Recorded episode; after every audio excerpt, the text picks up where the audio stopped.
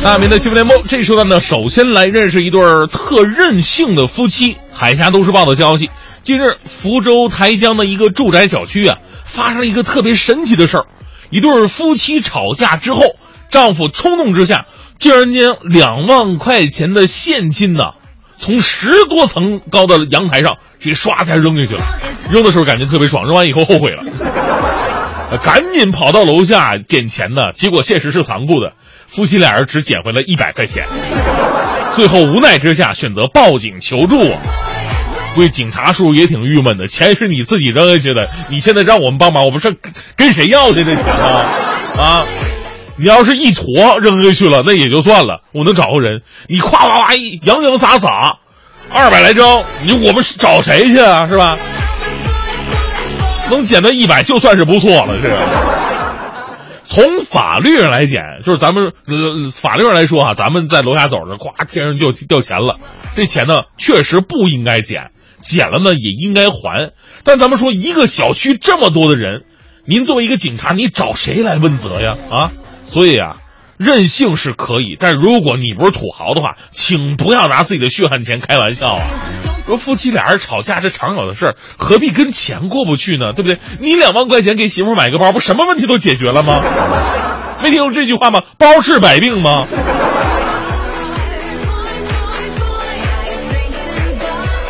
再来说说同学聚会，四川的小学同学的生日会呀，过得不是那么的幸福，而且呢，有点血淋淋的。成都商报的消息，四号的时候，四川宜宾的小学同学。呃，小熊同学迎来了自己二十岁的生日，六名初中同学前来庆生。午饭之后，七个人呢来到长江边戏水玩耍，结果同学一学落水失踪。八号上午，小熊啊因为担心失踪同学的家长找麻烦，在家扶百草枯自杀。由于啊摄入剂量大，医院称已经回天乏力了。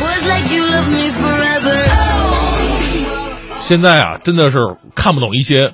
说是自杀的人，死都不怕，你怕人家来找麻烦？哎呦，这下轮到你家长去找去找麻烦了。以后这这两个家庭怎么面对日子，怎么去生活呢？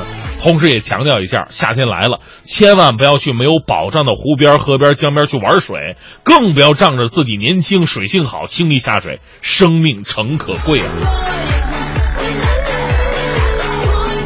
继续，我们来认识一对任性的家长。来自《扬子晚报》的消息，九号，江苏宿迁的一个小区里边发生了这样一幕：啊，一辆轿车不停的发出警报的声音。几分钟过后啊，住在该小区的两名高考考生家长不干了啊，说这这声音太刺耳，影响我们家孩子复习，你知道吗？于是手持啤酒瓶，把车的前灯都给砸了，意图制止报警声。呃，车主呢，也有孩子。是参加今年的高考，报警之后，车主原谅了砸车家长的行为，也表示理解。那砸车家长主动赔偿两百块，这事儿看起来很和谐的解决了。但是，咱们说，就是在高考面前，我们就可以丢了自己的素质吗？感觉高考已经成了很多家长蛮横无理的正当借口，什么拦车的、砸车的。啊！如果你发生发出噪声，我就跟你势不两立的。我就不明白，如果高考前一天晚上，如果打雷的话，再下冰雹的话，你是不是还得大闹天宫啊？是吧？不要利用高考来当没素质的挡箭牌，给孩子们做个好榜样吧。说到高考，其实呢，除了咱们国家的孩子不容易，其实国外的很多国家也不容易啊。你比方说埃及，埃及高考。持续三周之多，要考二十多个科目。来自新华网的消息，六月五号到二十八号，全国高考在埃及展开。那每位考生必须通过近二十个科目的考试，而且所有的科目考试的综合成绩将会决定你最终的报考志愿。这意味着什么呢？说一科没考好的话，你有二十多科可以补回来，是吧？想抄的话都特别的难。你要抄的话呢，打小抄的话得提前两个月做好准备，是吧？开个玩笑啊，咱不能作弊。咱来关注一下这个埃及的考生，他们都考什么吧？比方说阿拉伯语、第一外语、第二外语、数学、微积分、统计、物理、哲学、逻辑啊。通过这些科目的考试，你才能在埃及上大学。不怕你们笑话，在此之前，我一直以为埃及的高考科目都是什么木乃伊的制作与创新呢。骆驼的培养技巧与驾驶技术啊！看来其他国家的孩子跟咱们比，人家也不容易呀。